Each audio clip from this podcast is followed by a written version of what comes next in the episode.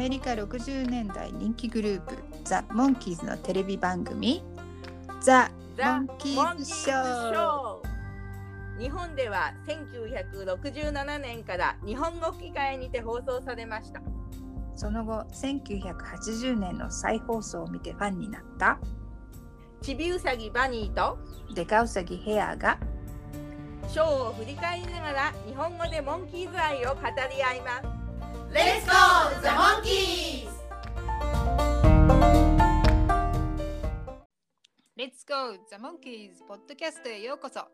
バニーヘアのバニーです。バニーヘアのヘアです。よろしくよろしくお願いします。前回のお話モンキーズ危うしを聞いて。はい。未確認飛行物体調査局時間さんの言葉が使い慣れない言葉なのでつっかいてばかりいましたモンキーズのセリフだったらそれほどとちらないんだけどなと思いました。そうですよね。難しい言葉が多いから、そうそうそうね。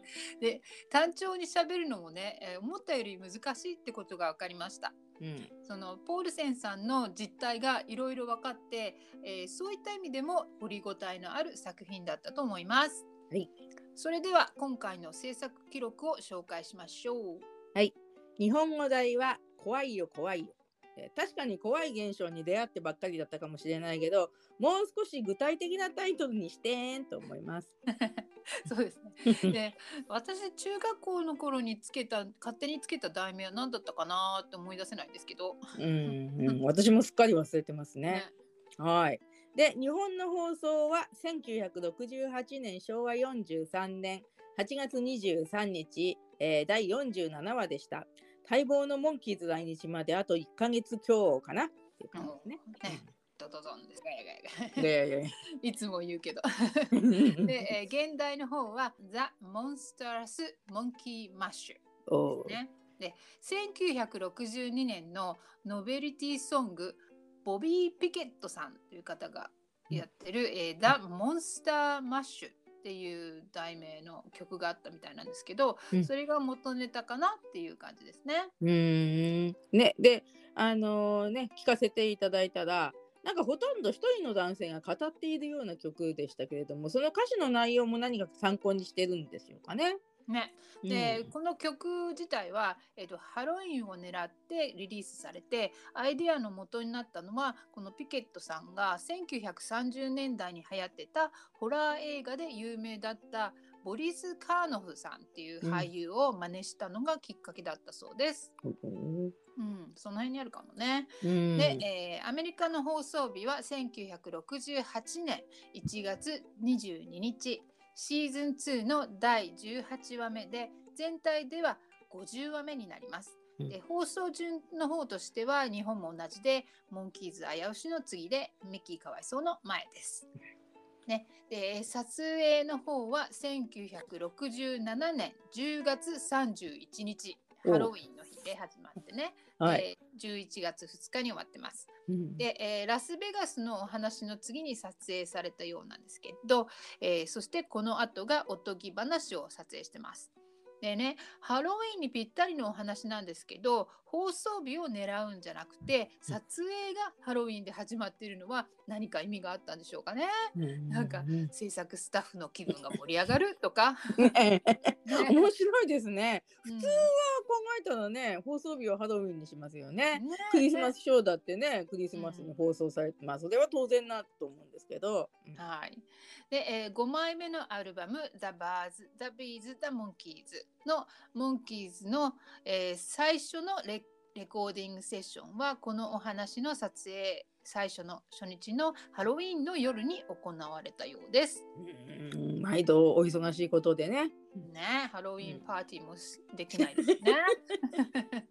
で、えー脚本を書いたのはニール・バースティンさんとデビッド・パニッチさん方で、うん。えーニール・バースティンさんは俳優でそして脚本家でもあったようです。でモンキーズショー第2シーズンのストーリーエディターとしても紹介されてて、えーうん第1シーズンではジェラルド・ガードナーさんとディー・クルーソーさんがやっていた仕事だったんですけれども第2シーズンではニールさんがエディターをやっているようです。うんで、えーデビッド・パニッチさんの方はアルバイトにアタックサーカス入門そして今回の脚本に携わっています。うんアルバイトにアタックもサーカス入門もね楽しいお話でしたね。そうですね。うんで、えー演出の方はおなじみジェームス・フローリーさん。でお話の中で今回フローリーさんがミッキーに指示を与える声が聞こえます。ああはいミッキーがキャッっていうところですね。そうそう。あと紐を引くと話すコウモリのおもちゃの声もフローリーさんです。おおなるほど。でもなんか今までのフドーリーさんの声だけの出演の例からしてああもしかしたらそうなのかなって思っていました。うんそうですね。うんで、えーこのお話の挿入歌は Going Down。モンキーズがダイアン・ヒルデブランドさんと一緒に作った曲なんですけれども、うんえー今回に限ってエンドクレジットにマイクの名前だけ載ってません。えーうっかりなのか意図的なのか何なのかでしょうね。うんうんでちなみにこのダイアンさんは、えー、とグリゼルダおばちゃんとかあ Early Morning Blues Greens をジャック・ケラーさんと作ったという方でうんデイビーとミッキーと同い年なんですよね。うんうん、で Early Morning Blues Greens は、えーデイビーとピーターのデュエットで歌われる予定だったそうです。デュエットしてたらどんな感じだったんだろうね。うんそうですね。でダイアンさんのインタビューを見つけましたので、うんえー、Facebook の方にリンクを貼りますね。ねそれ初めて聞きましたね。うんで2人のデュエットバージョンも残しておいてほしかったですね。ね。でそれにピーターはなんとなく Early Morning Blues Greens がなんか好きそうな感じがするんですけどうん。であとねわこれは私の勝手な想像とか妄想なんですけれども、えーモンキーズのアメリカでのリバイバル時にデイビー・ミッキー・ピーターは60年代当時モンキーズ名義でどんな曲を歌ってたかライブなどで歌いそうな曲はあるかなってなんか昔のレコードを引っ張り出してきて振り返ったような気がするんですよね。でその時にえー、案外いい曲じゃないって再発見した曲もたくさんあったのではないかなと思います。でピーターがソロまたはジェームス・リー・スタンレーさんとの CD でその Early んなんとかいや、えーとう希望を胸になどを歌っているのがモンキーズファンとしてはとても嬉しいです。そうですね。うん。うんなんかメジャーな曲じゃなくてこういうなんていうの、隠れた宝物みたいなのを掘り出して歌ってくれるの嬉しいですよね。嬉しいですよね。ううんん、で、えーダイアンさんのさっき言ったインタビューの方を聞いてみるとダイアンさんが、えーピーターと仲良かったっていう感じがすごい伝わってくるんですよね。でもしかしたらピーターがダイアンさんのいい思い出ともちろん曲の良さとあと印税が入るように優遇したのかもしれませんよ。うーんなるほどね優しいピーターだからね。ね。はい。でえー1970年と1972年の CBS で、えー土曜日の午後の再放送をやったんですけどその時はこの「Going Down」の部分がミッキーとリック・クラインさんが書いた曲曲「えーうんバイバイベイビーバイバイ」にはい差し替えられました。うんねおとぎ話の時に話したリックさんは曲作りにも参加してたんですね。そしてこのお話は日本語版レーザーディスクに入っています。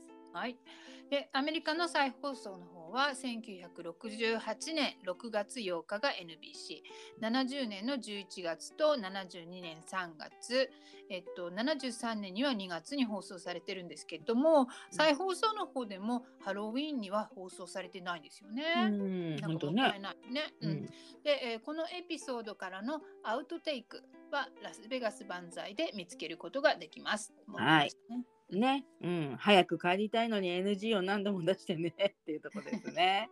でもこの OK シーンがお蔵入りになってしまったのはちょっと寂しいですよね。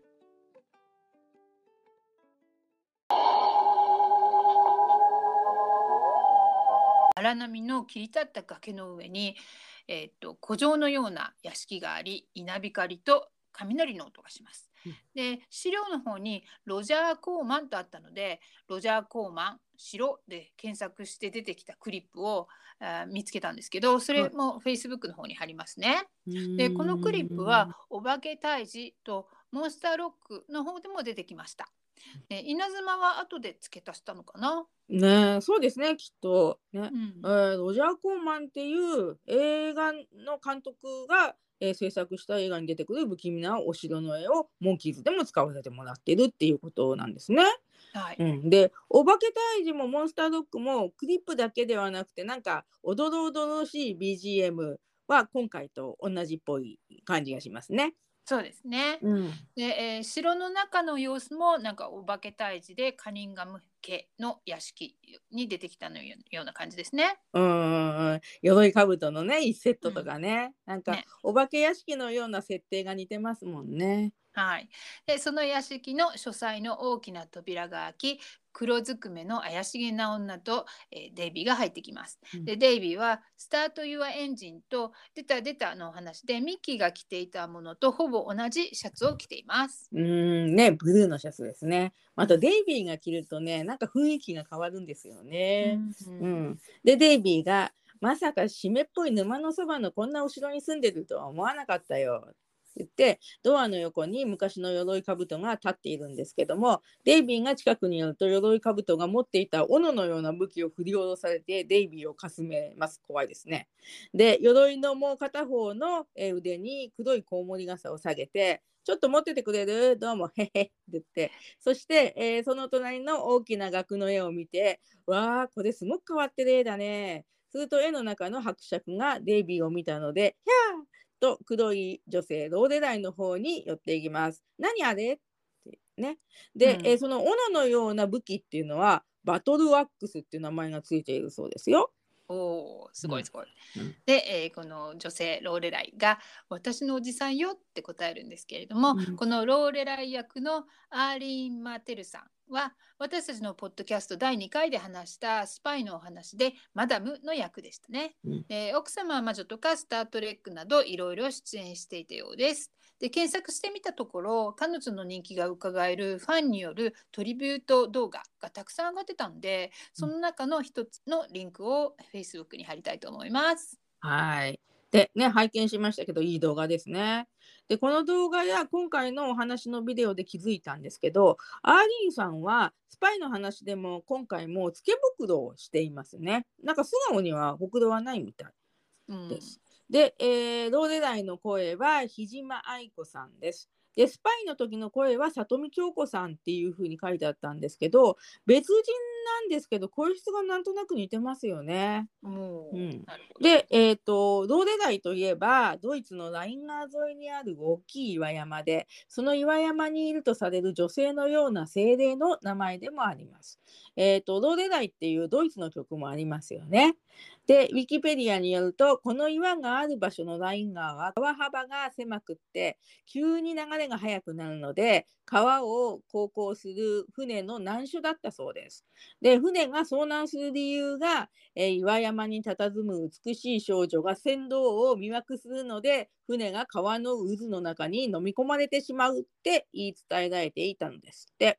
で今回のお話でもモンキーズの4分の3がローデライに飲み込まれてしまいますね。おーうまいね。うんうん ね、ローレライって言えばね、歌がありましたよね。ではい歌詞を歌詞をね検索して読んでみたら自分でもびっくりするくらい自然と歌えました。うんうん でもそんな結構怖い意味があったなんてみじんも知らずに今まで生きてきました。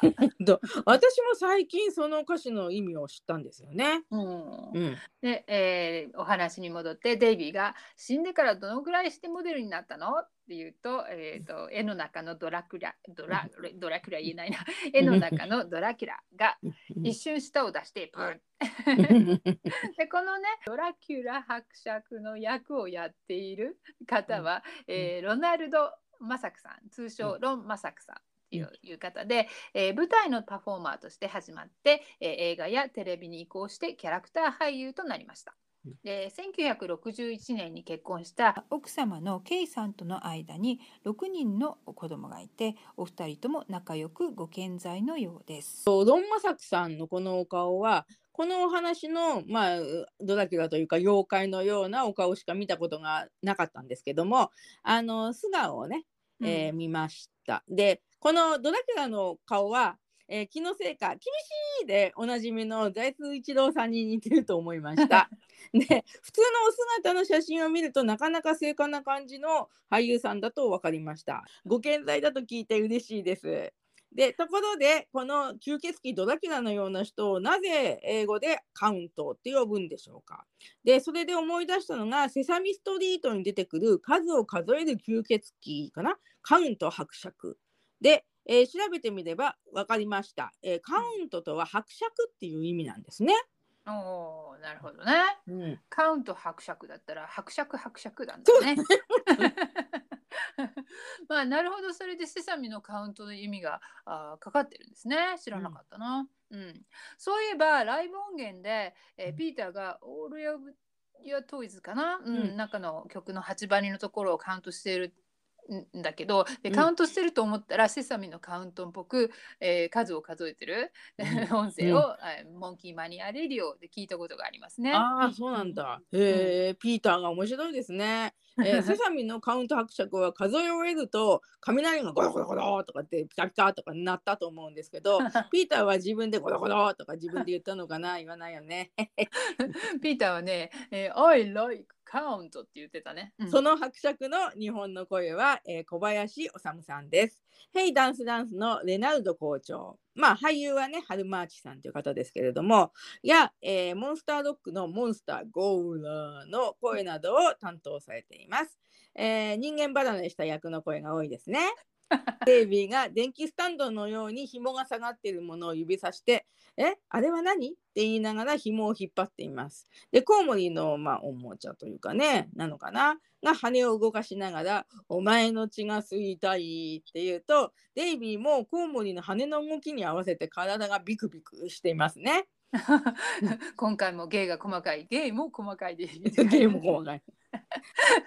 体も細かい。さっき話した、えー英語版のコウモリの声は、うんあ I want to drink your blood って言うんですけど、うんうんえー ジェームス・フローリーさんの声がやってるんですけど、この日本語版は伯爵の声の小林さんですよね。ねえ、そうかもね。ね言われて、なんか見て、聞いてみたら、声が同じですよね。まあ、エコーがかかってますけどね。うんで、デイビーが、へへへ、喋るコウモリなんて随分高かったでしょ。って言うと、ローレライは自分の首のネックレスを外して、ミステリアスにデイビーに寄っていきます。デイビー、あなたにあげたいものがあるの。って言うと、デイビーはちょっと怯えながら、あ、プレゼントならクリスマスにしてよ。今もらうと楽しみなくなるから。で、ローレライがあなたまさか私が怖いんじゃないでしょうね。言うと、デビーはいろいろ言いながらドアの方に後ずさりしていきます。いや、とんでもない。ただちょっとムードが盛り上がらないだけだよ。すると、ローレライはさっきネックレスを外したのにまた外してるようなシーンなんですけど、デイビーは、ねえ、ローレライ、ビキニ姿で泳いだりマラソンしたかったらまたいつでも電話してよ。って言って、デイビーはへへへが多いんですけどね。ね、八兵衛さんチックですよね。そうだね。デイビーとデートできるならビキニ姿でマラソンしてやるわっていう女性は大勢いそうなんだけどね。英語の方ではビキニでとは言ってません。うん日本語の、えー翻訳さんのたくましい想像力ですね。そうなんだ。もうこっちは日本語放送でのセリフしか知らないから、まあ今日ね、ロデライはビキニ姿でデイビーとマラソンしたのか、ね、デイビーはどんな格好だったのかな、海パン姿かなんて妄想してしまいます。はい。そして、えーロデライが、待って、熱いキスでお互いに忘れないようにしましょうよ。って言うとデイビーが、いや、君ならキスなんかしなくても忘れないよ。とかって言って、で、ロデライがデイビーの首にネックレスをかけると、ときめきの BGM。これヘアさんがつけたんだけど、いいネーミングですね。が流れて、そう、ね、って流れてキスをします。で、絵の中から伯爵が見ています。で、ポンとローデラインが離れると、放心状態のデイビーは、すごいキス、頭がしびれてきちゃった。で、ローデライは、しびれるのは私のキスじゃなくて魔法のネックレスのせい。って言うと、デイビーは、すごいネックレス。こんなにしびれたの初めて。ね、で伯爵が絵の中から急いで出てきて、えー鎧の前を通るのにちょっと失礼って言うと 鎧がうなずきます。この鎧くんなんかけなげでかな可愛いんですけどね。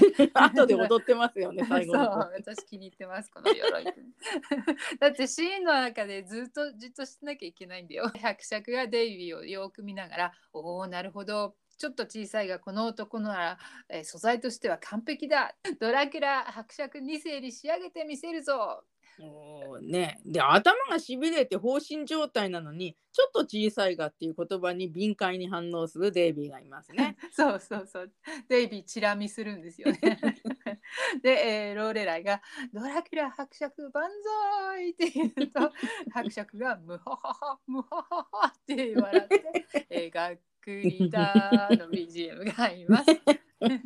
ね、であのね日本語のセリフを聞いているとこの伯爵っていうのが本当のなんかドラキュラ伯爵みたいですよね。うん、私の勝手な想像なんですけど、うん。おじさまはもう定年退職したドラキュラ伯爵だから若いドラキュラを育てなきゃって感じですかね。でそれで姪っ子に素材を連れてこいって言ったのかな。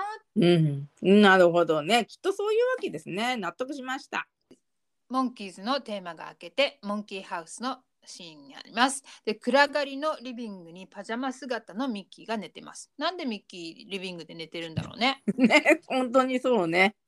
なんかモンキーズって結構自由にあ家のあちらこちらで寝てそうですよね。おーでテラスの方から忍び寄る影。はい。でパジャマとナイトキャップのシルエットでだいたいピーターだとわかります。でピーターが歩くと床がミシミシ音を立てます。もうピーターは外で寝てたのかな？それとも デイビーを外で待ってたのかな？ねえ鋭い指摘ね。わかんないけどね。ピーターのオレンジ色に青いバニーのデザインのパジャマとナイトキャップはモンキーズショーでなんと10話に出ています。全部言えるかな？あ言えない言えない。そんなに出てたっけ、ね、ね。まあちょこっと出てるんですけど、えーはいスパイスパイ大作戦の romp の中でベッドを押して通りを歩く姿。うんこれは、あのモンキーズのテーマの中でもちょこっと出てくるよね。うん、でバイバイブロードウェイの romp の中でも一瞬。で、うん。ゴーゴー無人島のサースデーが見ているモンキーズショーで出てくる。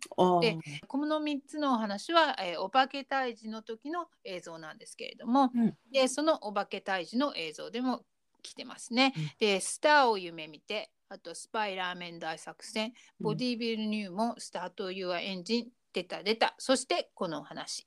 うん。でカムカム宇宙人のお話でもパジャマが出てくるんですけれどもピーターはその時はパジャマじゃないんで、うん。えーショーで見られるのは今回最後なんですけれどもあと、うんケロッグのライスクリスピーのコマーシャルでも来てるようですね。うんうんうんもうこれで終わりかと思うとお名残惜しいですね。うんえっともともとサンバカ大賞で着られていたパジャマだったんですかね。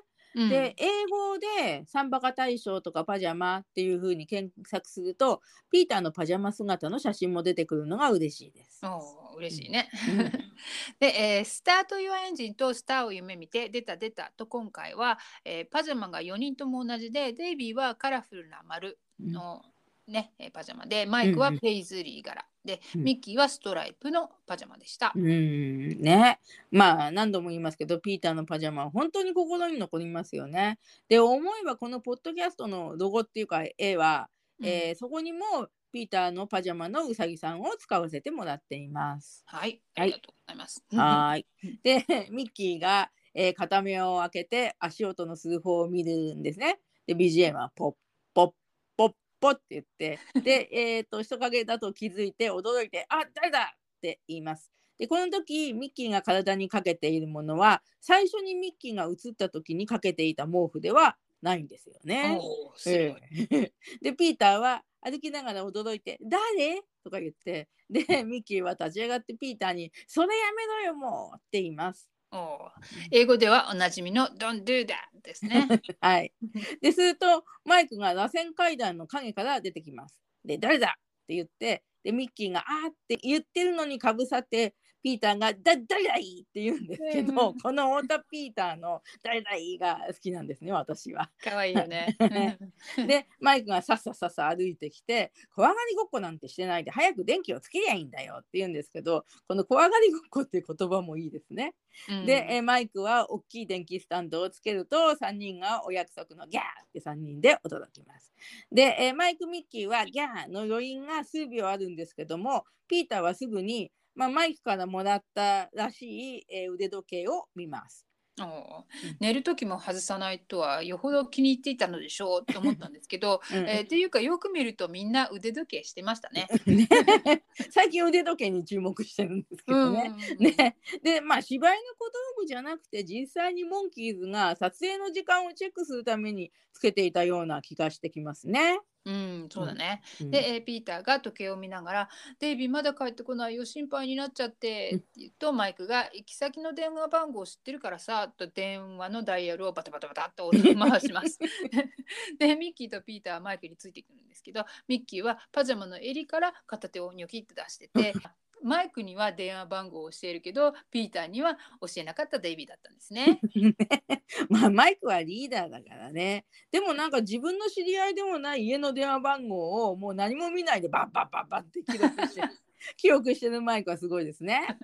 でで、えー黒電話を持った伯爵がミイラの棺の中で受話器に「わはははははは」って言うとその声を聞いて無言で驚く3人です。マイクが「何かあったみたいだぞ早く助けに行こう」って言うとミッキーが「OK」って言うんだけど、ピーターとさっきミッキーが寝てたところに突っ伏して頭から毛布をかけて震えます。はい なんか青いシーツのような毛布があってその下足元の方に、えー最初の時の毛布をかけてるんですね。で、うん OK って言ったミッキーがマイクから離れる時のベッドに一直線に進む表情が面白いですね。よく見てねね ミッキーの目がすごいでっかいですね。ね で、えーマイクがカメラを見ながら勇敢なるモンキーズの前途に何が待ち受けているのか僕も知らない。で電話の向こうではまだ豪快な笑い声がしています。で場面が変わって伯爵の屋敷の地下室になって伯爵がビーカーに入った液体をデイビーに渡してこれを飲め。デイビーが何なの？って聞くとデイビーにただのフレッシュトマトジュースだ。ででデビーが粉末じゃないだろうねって言うんですけど 日本語のセリフだけなんですけれどもモンキーズが後に粉末ジュースのコマーシャルするのを予見していたようですよね。うん、で英語の方ではトマトの発音をいじったネタになってます。うんまあ粉末ジュースといえばねアメリカではクールエイドですかね。で当時日本はきっとアメリカよりも粉末ジュースが出回っていたので日本人にとってはそういうギャグが面白かったのかもしれませんね。で私の家でもねその頃はよくお風呂上がりに粉末ジュースを飲まされていたんですけどでも考えるとねあのそれはオレンジジュースだったんですけど粉末のトマトジュースってあったのかなって思います。おーなるほどね。うん、どうだろうね。うんで、えー伯爵に早く飲めと言われてデイビーが飲み始めます。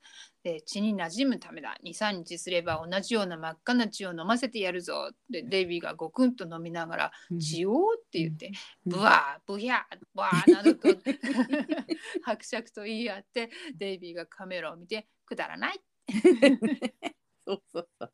で高校の時ね英語が得意だった M ちゃんがきっとこの英語のセリフはブラッドの言葉遊びだよって教えてくれました。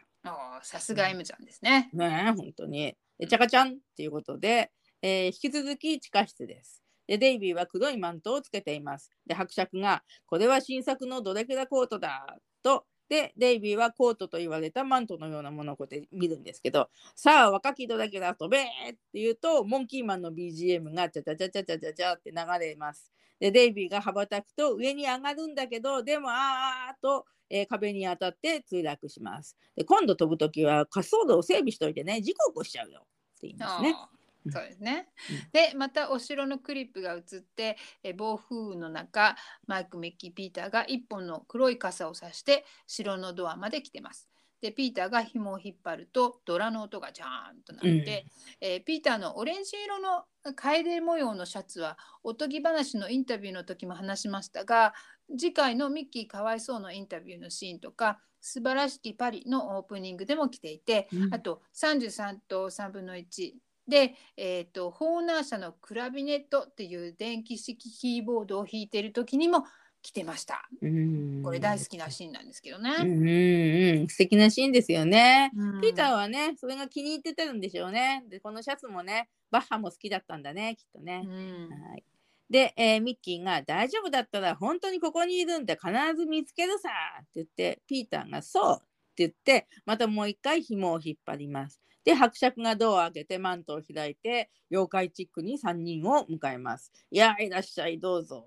その出迎えに恐れをなしたミッキーが、用事があるので、また来ますって言うんですけれども、このまた来ますの言い方もいいんですけど、でもミッキーは必ずデイビーを見つけるって言ったのにね、困っちゃいますね。ね。で、マイクが踏みとどまって、ちょっと待てよって、僕たちデイビーの友達なんですけどって言うと、ローレライが伯爵の横から出てきて、とにかく入ったらって言うと、ミッキーが用事なんか後でいいんだって言って、相変わらず美人に弱いモンキーズですね。で、ピーターが口を開けたままローレライを見ています。で、ムハハムハハっていう伯爵の話題につられた感じで、ピーターとミッキーもハハハハハって言って、3人傘を開いたままで屋敷に入っていきます。で、ミッキーは入りながら、怖いって言ってます。で、英語のミッキーのセリフは怖がりながら、ヘイヘイって言ってますけど、怖い時もヘイヘイって言うんですかね。どうなんだかね。でえ映像の方を見てみるとミッキーがムハハハハの笑いをの真似をずっとしながら「ヘイヘイホイホイ」みたいに変形しちゃったような感じですよね。そうなんだ、そうなんだ。はい で、えー今度は今度地下室の場面でデイビーが腕を壁に拘束されています。で、おとぎ話の王女とピーターの腕拘束を思い出します。で、確かヘッドにもマイク、ミッキー、ピーターが腕を鎖でつながれてるシーンがありましたよね。そうですね。はい。で、えーオレンジ色のシャツを着た狼マンがうなり声とともにデイビーに近づきます。でこのウルフマンの役はデビッド・パールさんご存知の通り、ピーターのスタンドインの方ですね。うん、で、狼マンの声は、えー相模武さんです。あまり言葉を話さないですけどね。で、おとぎ話の王女をいじめるハロルドの手下のリチャードの声も演じられていました。で、デイビーは狼マンに、ねえ、みんな歩き回って遊んでるのに、どうして君は地下室にいなきゃならないの？って言うと、狼マンはなんかおどおどしだします。で、デイビーは続けて、犬みたいに扱われちゃって、それで平気なの？と狼マンは頭をかきながらうなり声を上げるけどまあでもそんなこと言われましてもっていう感じですかね。そうね。うんで、えーさっきデイビーの頭がしびれた書斎が映って、えーギーッと扉が開いて伯爵ローレライマイク・ミッキー・ピーターが入ってきます。で鎧にはまだデイビーの傘がかかってますね。で伯爵が遠慮せずにずずっと食え若い人を見ると血が踊る。日本語だけのセリフですけどいいですね。うんうんでピーターが「すごいとこですね驚いた」で伯爵が「私たちは仕事があるのでちょっと失礼するよ」って言うと、うんマイクが「あのデイビーはどこにいるんです? 」そうそうデビー。でローレライが慌てて「ま町へ買い物に行ったのよもう帰ってくるわよ」って怪しげな BGM とともに伯爵とローレライは去っていきます。でマイクが「こんな夜に買い物に行ったなんて」って言ってミッキーが鎧にかけてある傘を見ながら「傘も持たないでさ」って、うんデイビーの時のように鎧の武器がミッキーをかすめます。ヒュンうんで、えーピーターが部屋を歩きながら「君たち何そんな変な顔してんの?」ってマイクは何かの方のページを眺めてますね。こんな素晴らしい別荘でしかもハンサムなおじさんとチャーミングないとこがいてさって言うんだけどうんえ日本語間違えちゃってますよね。本当は姪っ子ですね。はい全然疑問に感じてませんでした今まで。で、えー、可愛いコウモリまで飼ってんのにって言うとマイクが本をすっ飛ばして「こコウモリ? 」ピーターが「だってコウモリ飼うのは上流階級の」って言うとコウモリがバタバタと羽を動かします。いや、初めて聞いたよ。変だよ。コウモリ嫌い。ミッキーが鎧の前で一瞬驚きます。いや でここで演出のフローリーさんの声が入ってて、えーよろしい。ミッキーが笑顔で、もうちょい大きいので行くって言うと、フローリーさんの声で、うんって言って、えーミッキーは、今のは中くらいのびっくりって言うと、えーフローリーさん役の声の人が、じゃあやり直しって、ミッキーが長いので行こうか。えージェームス・フローリー役が短いのって言うと ミッキーが短いのって言うとまたそうとかって言うででミッキーがキャッって言うんですねここでねで ここの日本語のフローリーさんの声の声優さんわかりますか？うーん、サーミさんですかね。おとぎ話の時のリチャードの声に似てますよね。おーさすがバニーさん なんか今回相模さんは狼マンよりも不動理さんの吹き替えの方がセリフが多いですよね。そうだそうだ。でこのミッキーとフローリーさんのやり取りなんですけど、うん台本にここまであったと思えなくて編集の時ここ残してみたら面白いかもって残した感じが出てます。うんその思惑通りいつもこんな風な感じで撮影してるんだよって雰囲気が伝わって見ている方はワクワクします。うん、本当ですね。うん、そう、私もやり直しを残した案っていうのに賛成します。ね、で、ピーターはその辺見せてもらうよって言って、その場で360度ダダダダダって回ります。で、大きな額縁の中に突然伯爵と同レ台が並んだので、ピーター、えー額縁を二度見します。インスタントショー動画か、悪くないねって言って。で、マイクは分厚い本の中表紙なのかな？を見ながら、吸血鬼研究入門ブックと読むと、えー伯爵の顔や本の中のドラキュラ伯爵の、えなどがフラッシュカットで映ります。で、著者、シルバナス・ドラキュラこれが言いにくいんだけど。はい。で、ピーターがマイクが持ってる本を見に行って、大きいドラキュラの絵を見て一瞬驚きますが、うん、この顔見たことあるよ。すると伯爵が、この顔見たことある？変な顔があるもんだ。で、ピーターは、どこかで見た顔だよ。僕は生まれつき物覚えがいい方だからね。ああ、頭いいな。ふんふんとかって言ってます。ね、顔とかひ吸血鬼とかいう言葉のために、えー吸血鬼の絵のフラッシュカットが映りますね。うん、なんかバチバチこう稲妻みたいに光ってるように見えますね。でそういう映像を見せられるとピーターの脳に伯爵の顔が何度も何度もかすめてるイメージとして受け取るんですがね。絵の中であの男はモンスターにぴったりの素材だぞ。頭の中には何も入っておらん。で頭の中に何度も伯爵の顔が浮かんで頭いいなとか言ってるのに実は全く分かっていないピーター。だからそういう人がモンスターにぴったりなんですねっていうことですね。で、うんえーマイクが本を見ながらどうやれば吸血鬼を作れるか書いてあるぞ。そしてまた稲妻のようなフラッシュカットがしつこく続いています。で、ミッキーがマイクの言葉を聞いて突然慌てて顔を本に近づけながら吸血鬼を作る？僕はそんなものになりたくないよ。どうして僕だけ狙うんだよ？僕が何悪いことした？するとマイクがみんな狙われてるのよって言うとミッキーがそうかって言うんですけどこのそうかもいいんですよね。いいね。で、えーコウモリの重さが紐を引っ張ってもいないのに羽が動いて「お前の血が吸いたい」って言うんだけど、えーピーターが少し驚いてミッキーの方は口に手を当ててもっと驚いてます。で、えーピーターがコウモリに「お客に向かって失礼だよ」って言うとコウモリが「あなたの血を吸わせて」ってピーターがコウモリの頭を触りながら「よろしい」。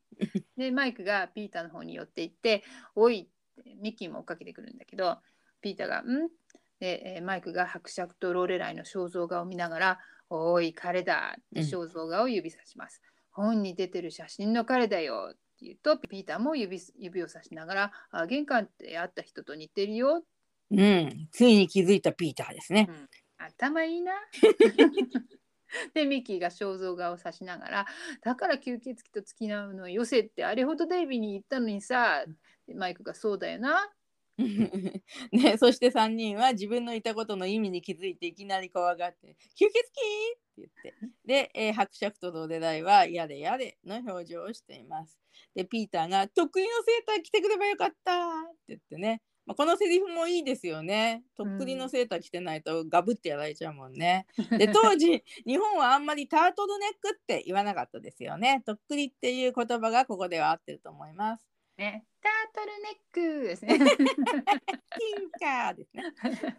で、えーマイクが何かを思いついたように「シー」って言うとミッキーがピーターの左耳に「えなんでひそひそやってるんだ?」って言うと マイクがピーターの右耳へ「誰かに聞かれるとまずいからさ」ミッキーがピーターの反対側の耳からマイクの声を聞いています。ね、なんか糸電話的役割のピーターですね。ね、で空っぽなので筒抜けっていうね 役柄的にですよ。うん、まあ分かったよね。ね、でもそのモダンアートの目に見えない光線を見る眼鏡って言ってマイクの頭の後ろにピーター・ミッキーが連なっていたのを思い出します。ねえあったあったね。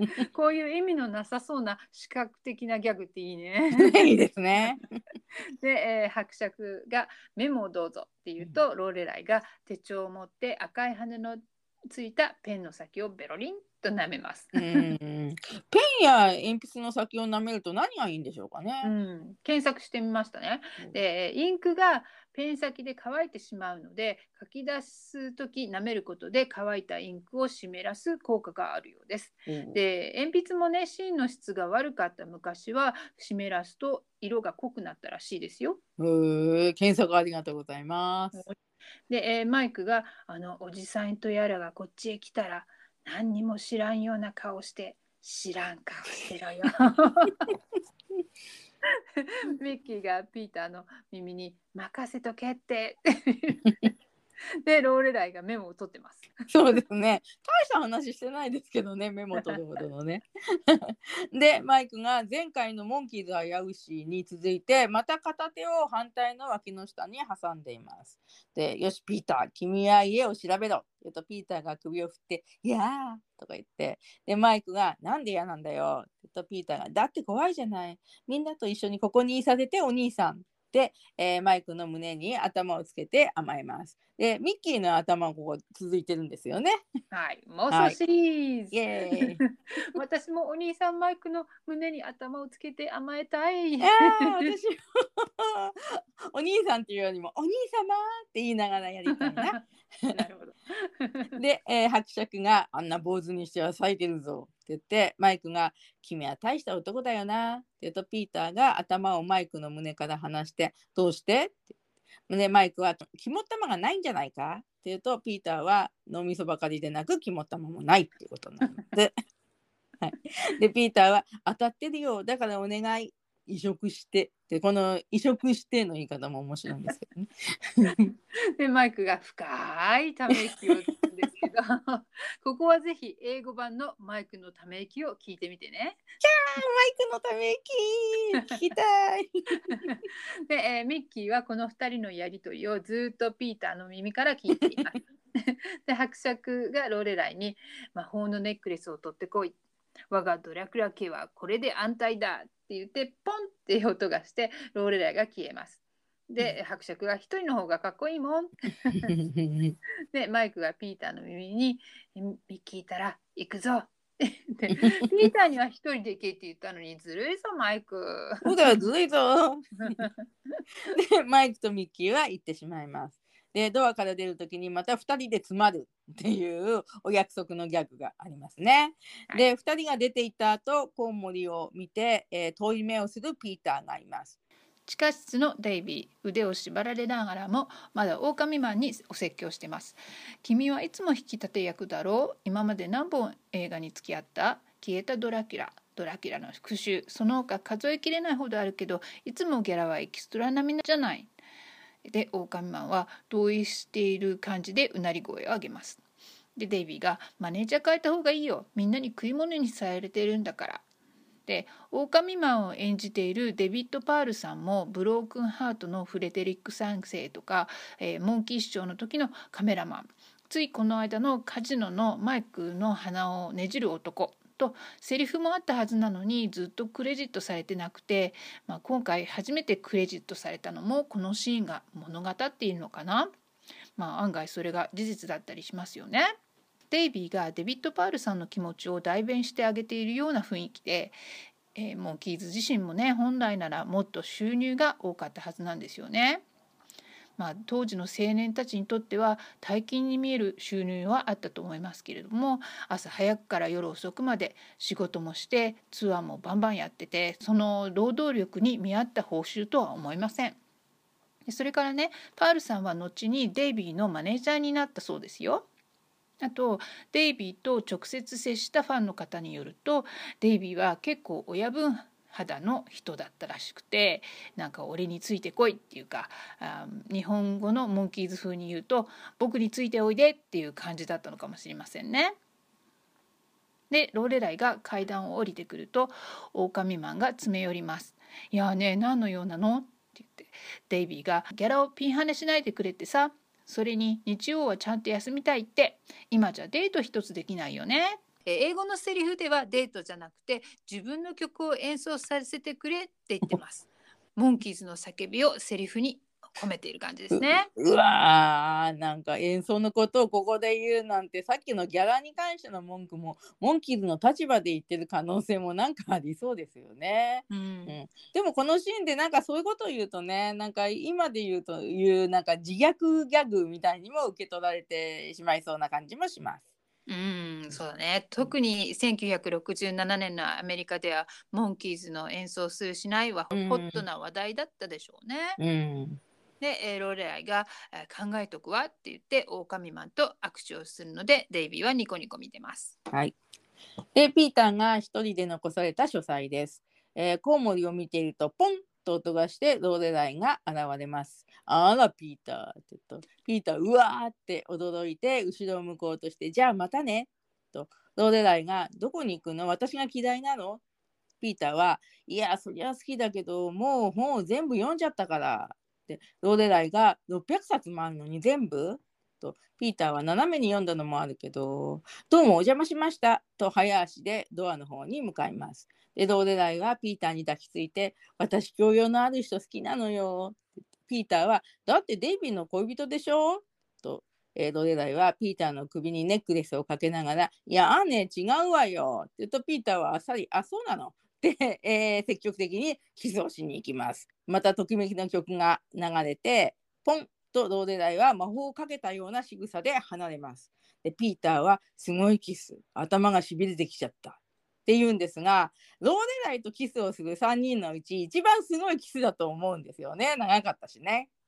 妄想シリーズ私もピーターに積極的に長いキスをしてほしい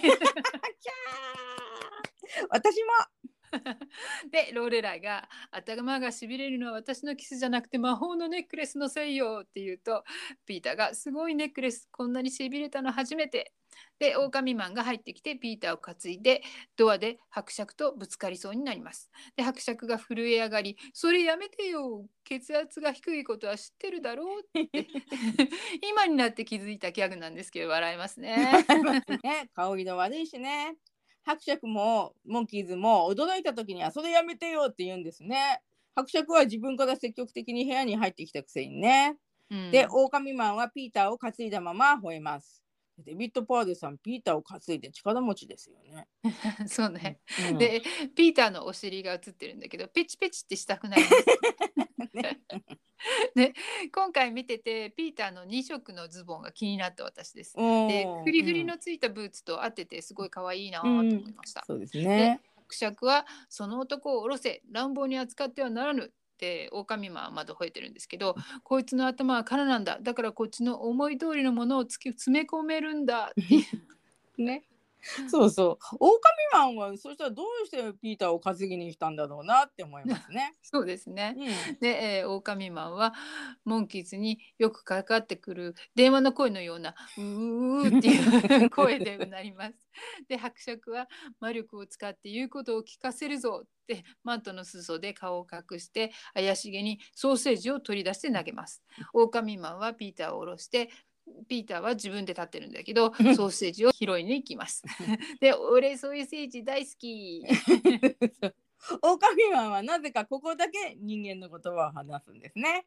ね、うん、でホットドッグとドッグの犬とかけたギャグなのかなとかって思うんですけど、ちょっと苦しいね。おーねそうだったんだ。ね英語だとソーセージでもホットドッグっていうのかな？魔力とか大層なことを言いながらホットドッグで手なずけているというギャグなんですね。うん でローレライが伯爵に近寄ってきて、えー伯爵がローレライに早く実験室へ運べ当分は私の魔力で操ってやるローレライが去るとピーターに「お前もだ」って言うと ピーターはハグの姿勢のままで歩いて去ります。で伯爵も続いていってムハハハハハハ。でお屋敷の廊下でマイクの手につかまって口に手を当てながら腰を曲げて歩くミッキーがいます。でミッキーが腰を伸ばして、えーまたマイクと顔を鉢合わせしてお互いに「あーと言って驚きます。でマイクは胸を押さえていますが、えー最初の方でね照明をつけて驚いた時も胸を押さえていましたねマイクはね。ミッキーがちょっと音がしたドアの方を見て「ドアだ怪しいぞ開けろ!」するとミーナマンが出てきます。でマイク・ミッキーになぜか頭を下げます。でマイク・ミッキーは口々にミーナマンをけなします。いやー汚いやつだなーだの。なんだいこの男はだの。ミーナマンはけなされたので自分の衣装を眺めたりします。でマイクが「出てけよ臭いから」って言ってミッキーも「臭い」って言ってマイクも「だってもう」って言うんですけど だってもうよくわかんないんだけどなんか面白いですよね。でミーナマンは出ていきます。でミッキーがマイクに「だんだん怖くなってきたぞもうこんなとこやだ!」ってさっきから怖がってるんですけどね。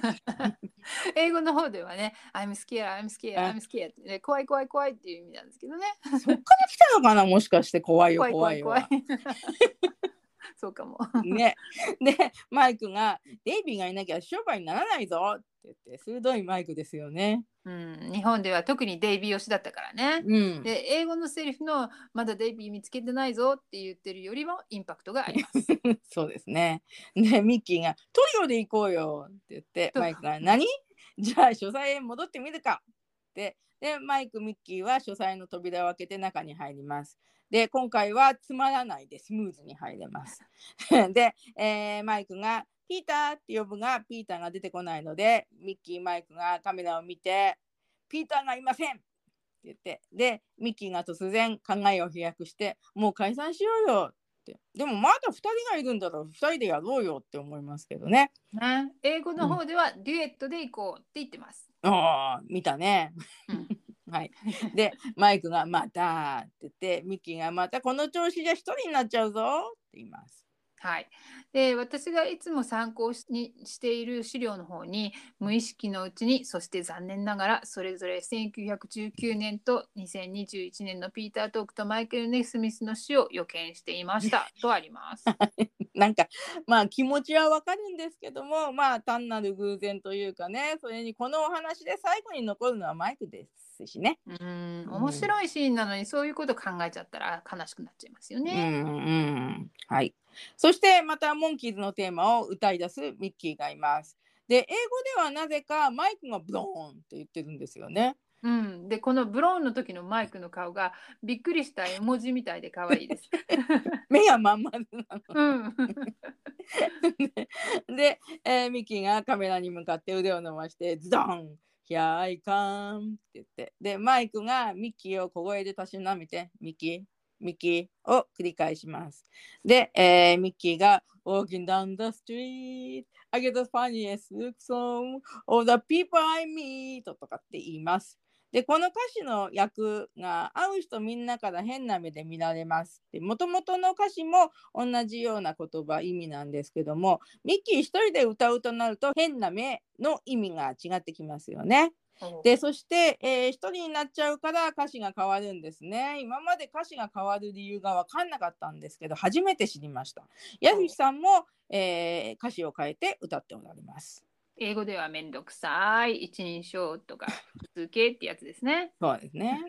で、えーここのマイクが顎に手を当てている姿はアメリカの有名なコメディアンジャック・ベニーさんという方の真似をしているという資料がありました。ガンファイトやグランプリを狙いでもやってるそうでもしかしたら前回バニさんがマイクがよくするポーズって言ってた脇に手を挟む格好もジャック・ベニーさんの真似なのかもしれないですね。ーんそうなんですね。でそのジャック・ベニーさんに興味を持って英語のウィキペディアを翻訳ソフトで読んでみました。えーバイオリンを弾く喜劇人で言葉の間をうまく取って一言で表せるっていうスマートさがひょっとしてマイクの好みだったのかなって思いました。で、えーベニーさんはマルクス兄弟とも、えー仕事仲間で友人だったり、ヘイダンスダンスのレナルド校長だったハルマーチさんとも一緒に仕事をしていたりと、えーモンキルとの縁も感じましたね。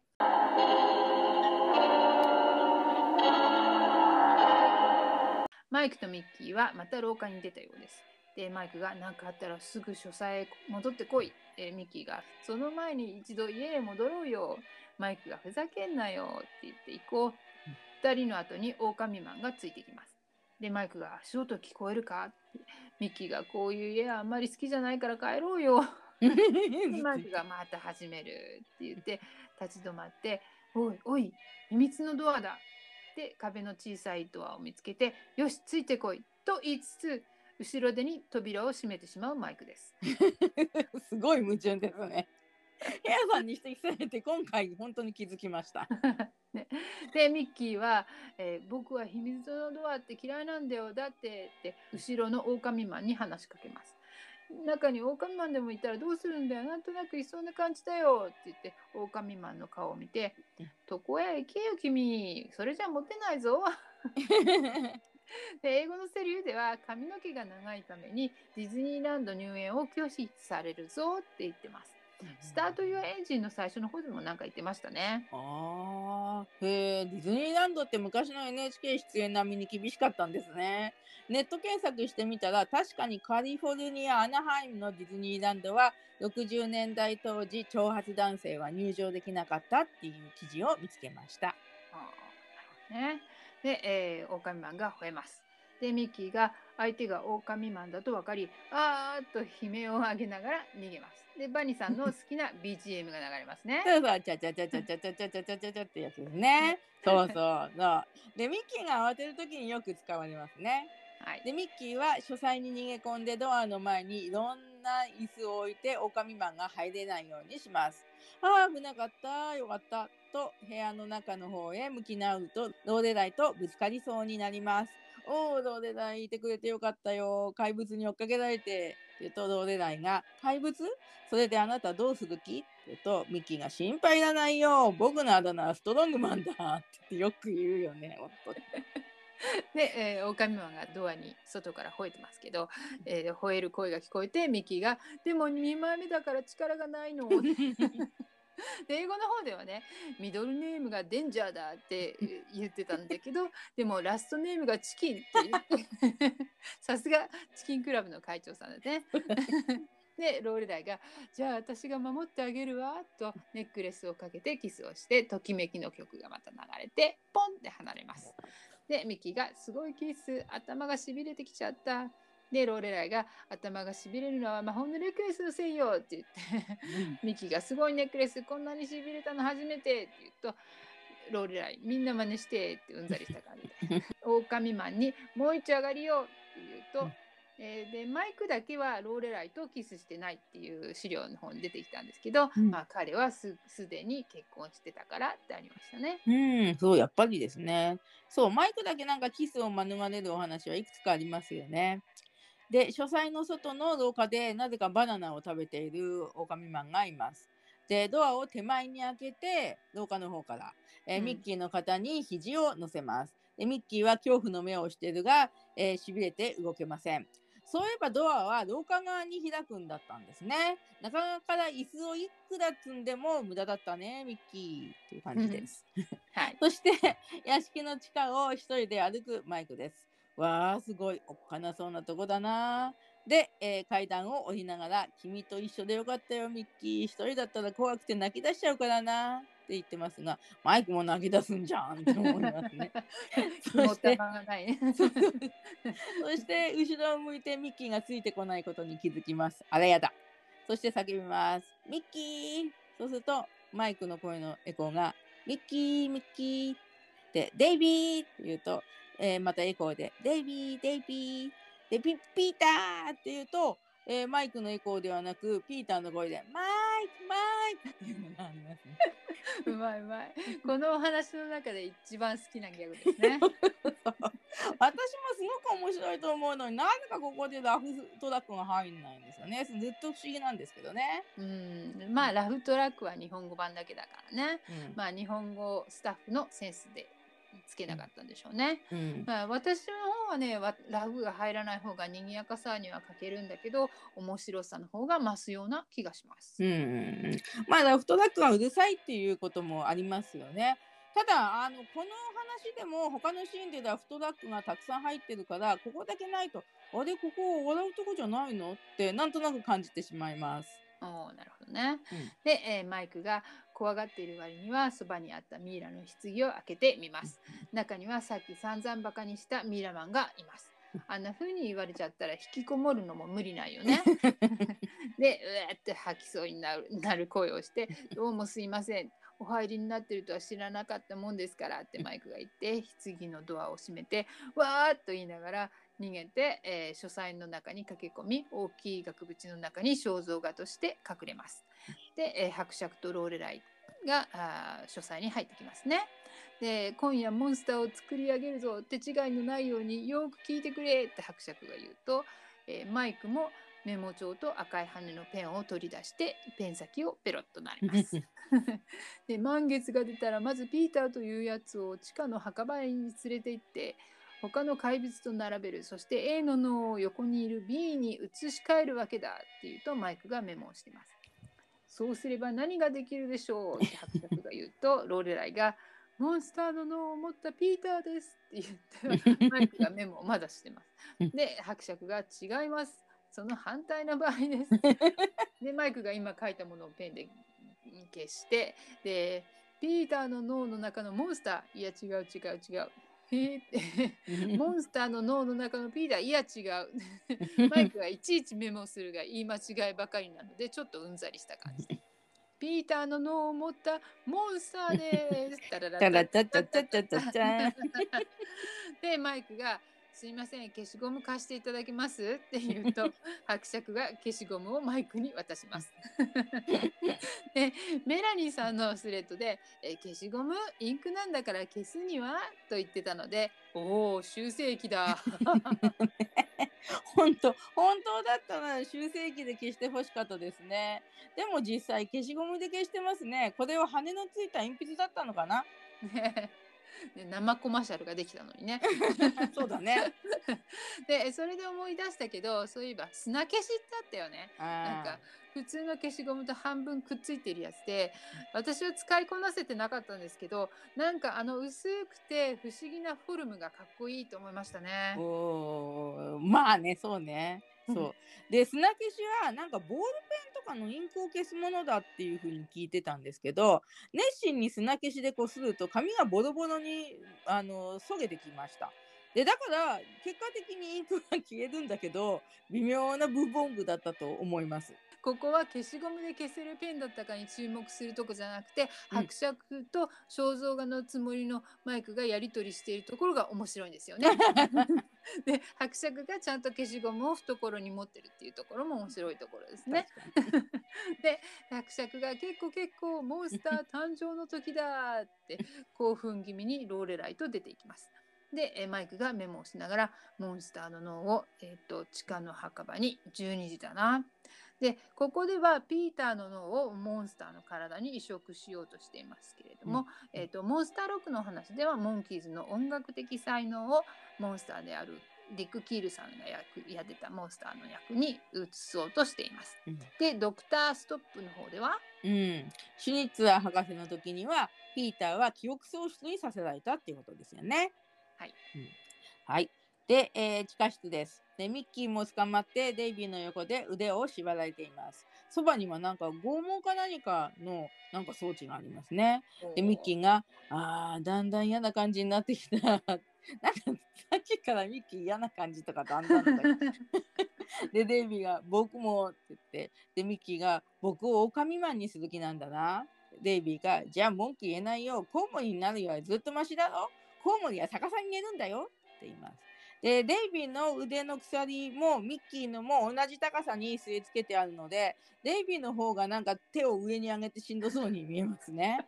それに言われてみたらうんやっぱりうん 肘の角度が全然違いますそうそうそうそうでミッキーはそんなこと言いながらちょっと余裕が出て遊び心が湧いてきます。狼マンになったらどんな感じになるだろうな。でポンとデイビーは手が自由になってドラキュラの紛争に変わります。でデイビーが「うわーうわーうわー僕は吸血鬼ドラキュラだ」って言うと、えーミッキーが同じく狼マンのメイクになってまあ髪の毛はそのままでいいんですよね 自分狼マンでね。で黄色いシャツを着ています。でブワーとかって言ってでデイビーが「ねえミッキーセリフはもっとはっきり喋ってくれない?」って言うんですが、えー口に狼マンのねメイクがこうはまってるので、えー声がちょっとこもっています。でマスクのね内側で喋るのと同じことですね。で、ミッキーが、オカミマンを侮辱するのか、わーわーとか言って、で、デイビーが、首筋にかじりついてるぞ。ねえ、可愛い女の子はどこなの？映画だとドラキュラが可愛い女の子の首を、と言って、パクってかじる仕草をします。で、ミッキーは、女の子は、ちょっと待って、慌てるな、待て、待てったら、とかって言って、そして、ミッキーは、狼マンの呪文なのかなを、えー叫びます。バージャジャベリジャベリジャベリ言えない。すると、後ろの方から、えーバレリさんが登場です。で、階段から降りてきて、デイビーとミッキーの前を通ります。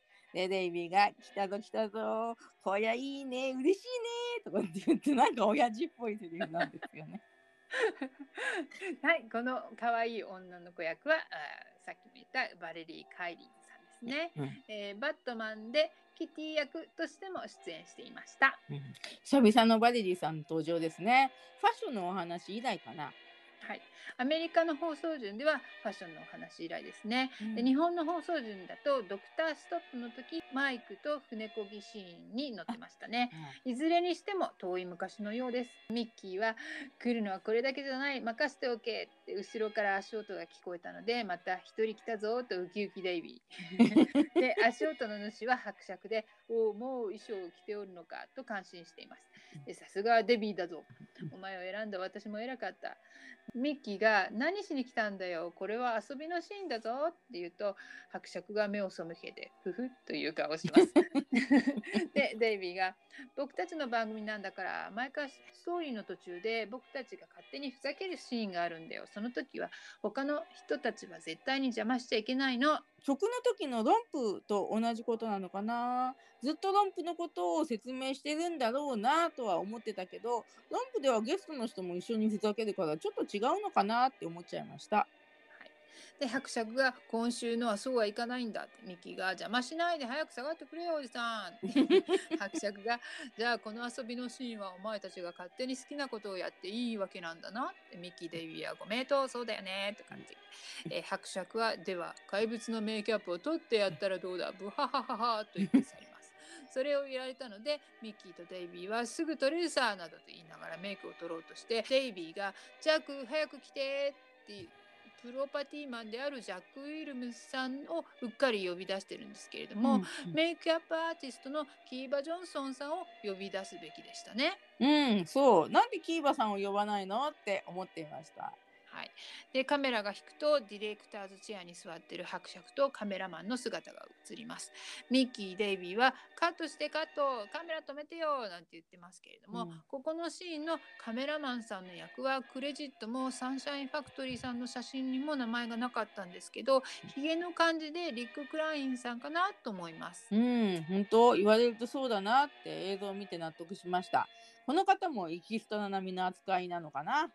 伯爵が「これが遊びだなんて大変な心得違いだ」って言うとデイビッド・ミッキーが唖然としてます。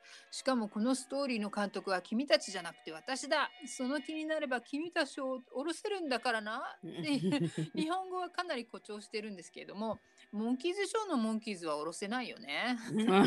本当。ね。モンキーズを脅したら次回からザ・ドラキュラ伯爵ショーに変わるのかな。誰も見ないけどね。あ見てみたい気もするけどね 一回見てやめる。で、えー、狼マンとローレライがストレッチャーを転がしてきたので狼マン2人を鎖につなげと命令しますはい。で伯爵は「どうでないでは手術にかかりたまえ」でどうでないもウキウキポーズをしています。でもう遊びは終わりだ仕事をなんだと心得ておるムハハハハと言って去っていきます。でデイビーは真似してムハハハハで、えー本物のオオカミマンはデイビーとミッキーの背後から2人の肩を持ってガオーって言うと、えーデイビーもミッキーもあーって言ってデイビーがちょっとお座りワンワンワンワンガムかなんかないかいって言いますが、えー最初の方のシーンではオオカミマンとデイビーは親しそうにお話ししてたんですけどね。そうね。ねでマイクまた、えー地下室に通じる階段にやってきます。で、ちえー階段から滑り落ちます。時々体を張ってる演技をするマイクですね。滑り落ち方が上手ですね。えーこの数段しかない、えーと階段はスタートやエンジンのどっちでもモンキーズや女性陣が滑り落ちてた階段なのかな。なんか角の方がね、えー結構傷ついています。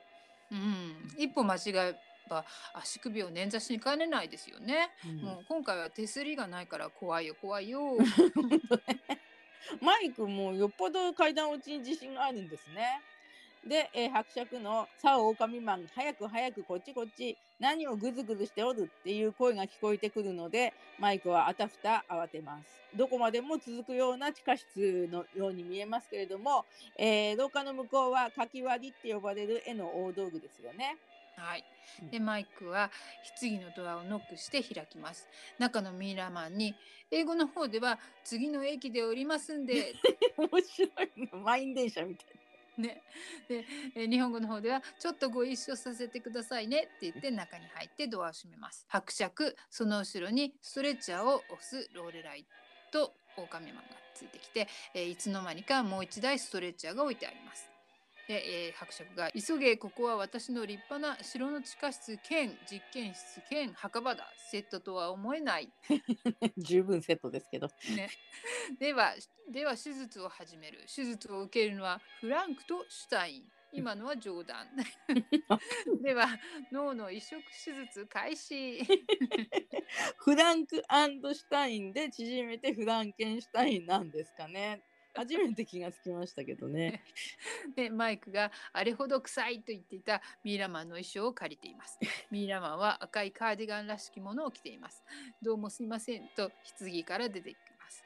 まだ頭にバッジはつけてませんね。で伯爵は手の込んだ科学装置の前で助手のミイラマンは何をしておる？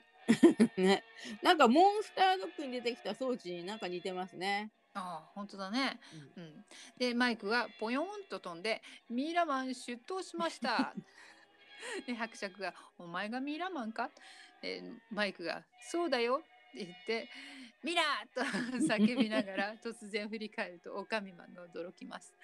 ほらミラー ミラー 負ける負けるデイビーのお話で旅するミイラも同じように包帯のヘッドギアをつけて変装するのでお楽しみに ね。ね、デイビーについていくためにあとの3人がミイラに扮するシーンですよね。でそこではジャックさんが出てくるんですよね。はいそうですね。ねで、えーこのシーンではミマイクがミラーと連呼しているように聞こえるのでミラーマンを思い出してしまいました、えーでもミラーマンっていう特撮ヒーロー番組の放映は70年代に入ってからです。はいで伯爵が合格だ。合格なんだ。でマイクはミイラマンの動作の真似をして体を傾けてゆらゆらしています。今度こそ手術を始めるって伯爵が言って、えーこれは外科用のメスだって言うとマイクがミイラマンの真似をやめてまた嘘言って伯爵が本当？マイクが当たり前だよ。それはメスじゃなくて飲みだよ。うん。で伯爵が何に使うんだねって言うとマイクがズラを刈るのって言ってストレッチャーを引いて去っていきます。伯爵へえズラ刈る？うんマイクが「そうずらかるの」で伯爵が「ずらかるとは知らなかったなまったく」伯爵の頭の中も何にも入ってないですよね。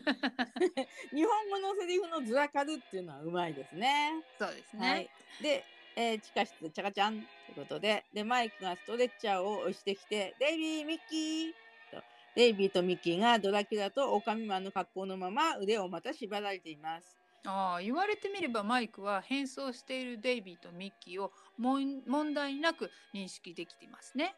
でそのデイビーとミッキーも、えーミイラマンの衣装のマイクをマイクだと分かってます。うんとでデイビーがあー「マイク助かったよ」って言ってミッキーが「よく来てくれたな持つべきものは親友だありがとう」って言ってでマイクがデイビーとミッキーの手の縛りを外しながら「任せとけよ危ない時は」でミッキーに「なんだいこりゃいい加減床屋に行った方がいいぞロングヘアは手入れしないとみっともないよ」って言うとミッキーが狼マンとして吠えます。グエ小声で。ここでも英語版ではロングヘアはディズニーランドに入れないっていうネタが入ってます。うん、よっぽど脚本家さんかモンキーズメンバーにディズニーランドに対する恨みがあるような気がしますね。ね、気持ちはわからないでもないけどちょっとしつこいですね。それからこのシーンからマイクがつけている包帯にテキサスの小鳥を守ろうのバッジがついています。おお、ここからね。はい。で伯爵はまだ考えてます。隣にローレライがいて、うん、これは飲み会？私はずっとメスとばかりって言った途端にひひらめきのモンキーズのテーマ。ちゃんちゃんちゃんちゃん。であれはミイラじゃないモンキーだって言うと、えー、狼マンがうなり声で「ヘイヘイモンキーズ」の曲が流れます。でローレライが「こういう時に魔力を使うのよ」って言うと伯爵が「他のやつらは脳波でコントロールできる見てろ」とマントを怪しげに顔に持ってきて片手をマントの陰からグッパーグッパー。で、地下室では、えーデイビー、ミッキーともマイクに縛りをほどいてもらって、えーミッキーが、ありがとう、君がいなきゃ僕たちはもう終わりだったよ。これでまたでっかい借りができちゃったな。と、マイクが、いや、グループはお互いに助け合うことが大事。とか言ってます。伯爵が映って「うーん」と吠えます。で、ミッキーが、えー君に頭が上がんないまで言ったら、えー伯爵の魔力がかかっちゃったのか、突如遠吠えして、マイクの手を噛みます。むしゃむしゃむしゃむしゃ。で、マイクがアップでカメラに向かって、で、バッジがここでよく見えるんですけども、本気になって僕の手噛んでるよって言います。うん、ペットはダメよのお話でもミッキーが遠吠えをしてマイクが手に塩を振ってミッキーに食べさせてましたよね。アンパンマンみたいなね、顔じゃないですけどね。で、デイビーはミッキーを引き離そうとします。そんなひどいお礼の仕方ってないだろう、ミッキー。マイク。で伯爵がまたうーと吠えます。うんで、デイビーも伯爵の遠隔操作で、だんだん表情が狂気に変わっていくんですよね。で、お前の血を吸いたいわーと、えーマイクの首に抱きつきます。で伯爵は手応えを感じたのかやったやった大当たりだと喜びます。で、マイクはミッキーとデイビーを体にくっつけたまんま、ストレッチャーによいしょって寄ってきて、えーピーター、ピーター、おい、ピーター、起きだよ、ピーター。ね、伯爵が私たちにはまだモンスターがいるストレッチャーの布を外すとピーターが寝ています。ここでピーターが一瞬薄目を開けてカメラを見るのが好きです。台本通りなのか、アドリブなのか。ね、アドリブであってほしいね。で、えー伯爵が「ピーターだモンキーがモンスターを持っていったでも使い物にならん」と言うとローレライが「使えるわよ。だってエネルギースイッチはここにあるんでしょ?」って言うと伯爵が「そうだ。私の身内にしてはお前はなかなか頭がいい」スイッチのところに移動していつかの映画でこのスイッチを押した時はニューヨークをめちゃめちゃにした。今度はモンキーどもをめちゃめちゃにしてやるぞって言うとファンファーレが鳴ってモンスター対モンキーだっていう言うんですけどはい。ここのね、えーニューヨークをめちゃめちゃにっていうセリフは1965年の北アメリカ大停電を言っているのではないかとありました。で、えー11月の寒い時期に12時間も停電しちゃったんですね。うわあ、大変ですね。寒い地方で停電して寒さがしのげないのは死活問題ですよね。でもなんか停電ってね、あの自宅で人工呼吸器などの電化製品をつけてる人も大いに命にかかってくることを最近実感しました。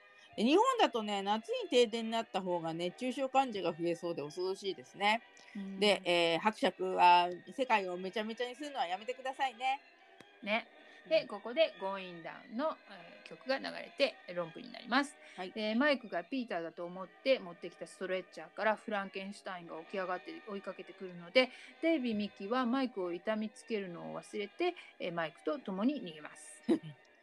でフランケンの首に棒のようなものが刺さっていますがモンスタードッグの時のモンスターは耳に棒が刺さっていましたね。ほうほうなるほど。でこのフランケンの役をやっている方はクレジットされてないのですが、うんマイク・レインさんという方で身長2メートル3センチ体重125キロ19歳の頃からプロのレスラーさんで、えー、とその時のリングネームがターザン・マイクだったそうです。同時に、えー俳優としても活躍していて1956年放題が殴られる男ではボクサーの役でハンフリー・ボガードと共演しています。うーんターザンマイクっていうリングネーム ターザンの格好のマイクの写真ってどっかにあったかな？うん。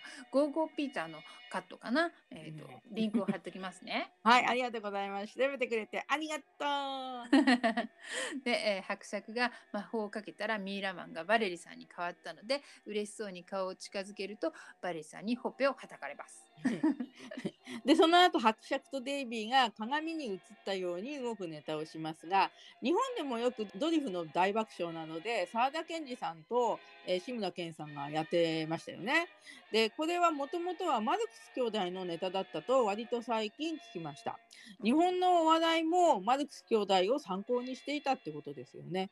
でうん伯爵と手を合わせるデイビーがね手袋をつけるのがなかなか手袋がつけられなくってな親指がダランダランってしちゃっているシーンが面白いです。うん、で、えーフランケンシュタインとマイクのコントが入ります。うんマイクが電池を舐めたり、フランケンシュタインが電池を舐めてマイクに押し付けたりします。でこれはコロナの時代にはこれ NG ですね。で、ミッキーがミイラマンの顔面の包帯をくるくるさせて剥がします。はい、時代劇で悪代官が町娘の帯を解くのに似てます。あーねーってくるくるくる。で、デイビーがフランケンの頭の位置まではしごをかけて登って鼻をねじるんだけど、逆に首を持たれて宙吊りになって足をバタバタ。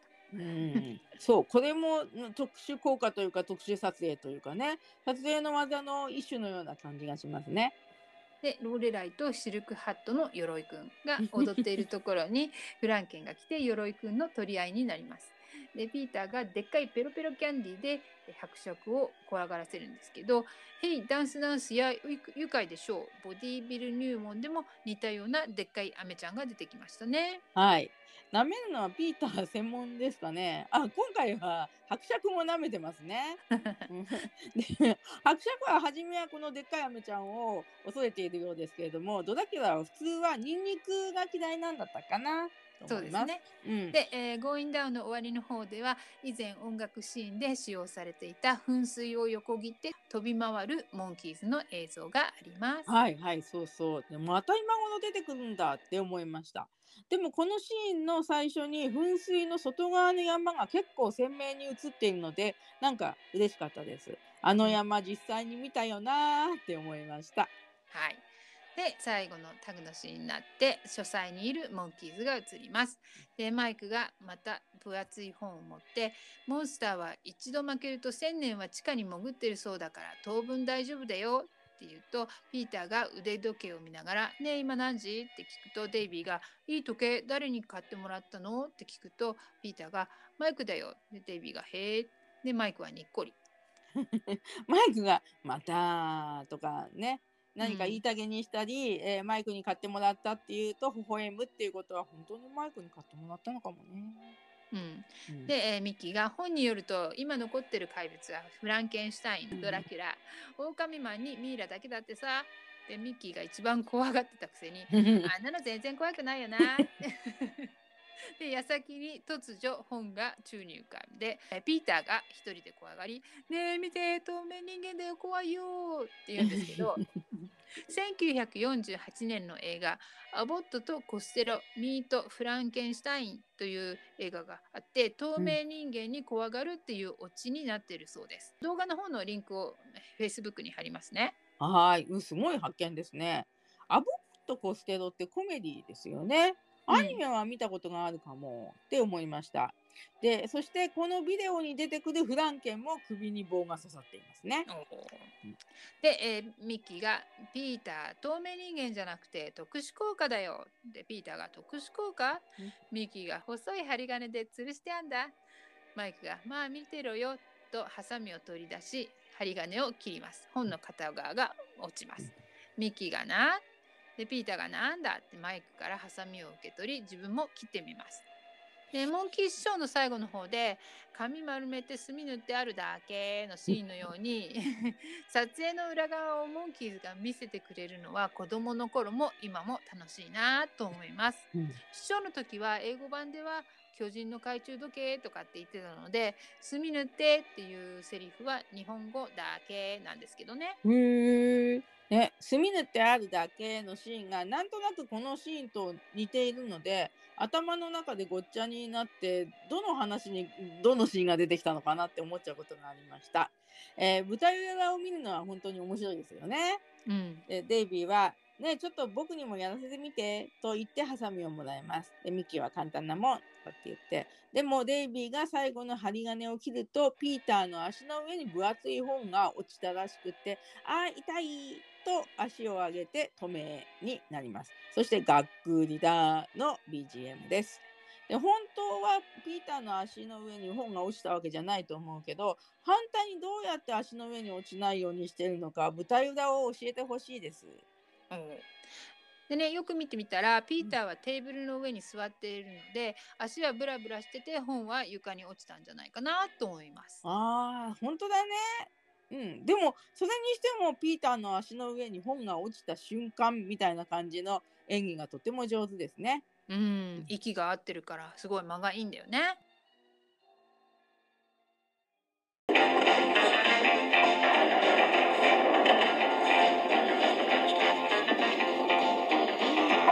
日本語放送47話目終わりました。怖いよ怖いよはいかがでしたか？はい。えっと、リバイバル当時に数人のクラスメートと一緒にこれを見たんですけど、私としてはモンキーズファンでない友達にショーを見せて、今で言うモンキーズ沼にはまらせてやるっていう目的があったんです。でも、えー沼にはまってくれた友達はおらず、えー結局モンキーズファンは M ちゃんと私2人のままでした。えーそのため長い間、この話はモンキーズファンを作るにはインパクトがないと思い込んでいた部分がありました。でも今回感じたのは、モンキーズにはまらない子はどのお話を見てもきっとはまらないんだろうなということですね。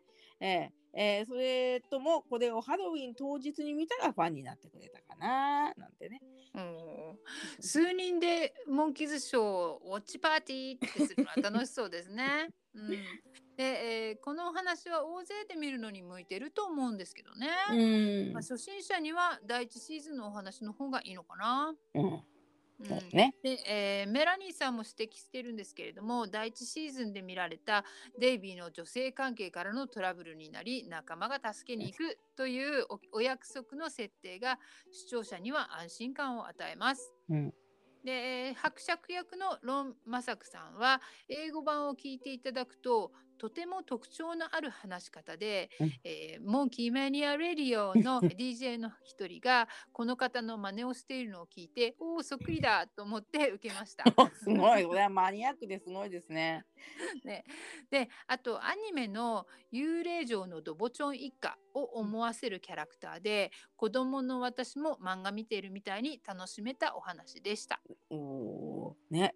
えーっと、それでね、ドボチョン一家のね、ウィキペディアを見たんですね。でそうしたら、あのドボチョン一家はアーチーズのスピンオフのスピンオフから誕生したと書いてありました。だから妖怪なのになんかグループサウンズっぽいんですよね。うん っていうことはアーチーズのもともとはモンキーズみたいなもんだからドボチョン一家の大元もモンキーズってことになりますね。おーすごいドボチョーンもつながっているんだボヨボヨボヨ それでは次回のお知らせですエピソード48はい。日本放送第48話目ミッキーかわいそう。中学の時勝手につけた題名はもちろんモンキーの手私もそうだった気がします。ミッキーがずっと喋れなくなるのでつまらないと思い込んで苦手なお話でしたが今回見直して面白さを確認しようと思っています。うん、同感です。やすしーの声もミッキーと同じで、周りをパッと明るくするからね。それでは次回のエピソードでお会いしましょう。せーの。Let's go! The monkeys!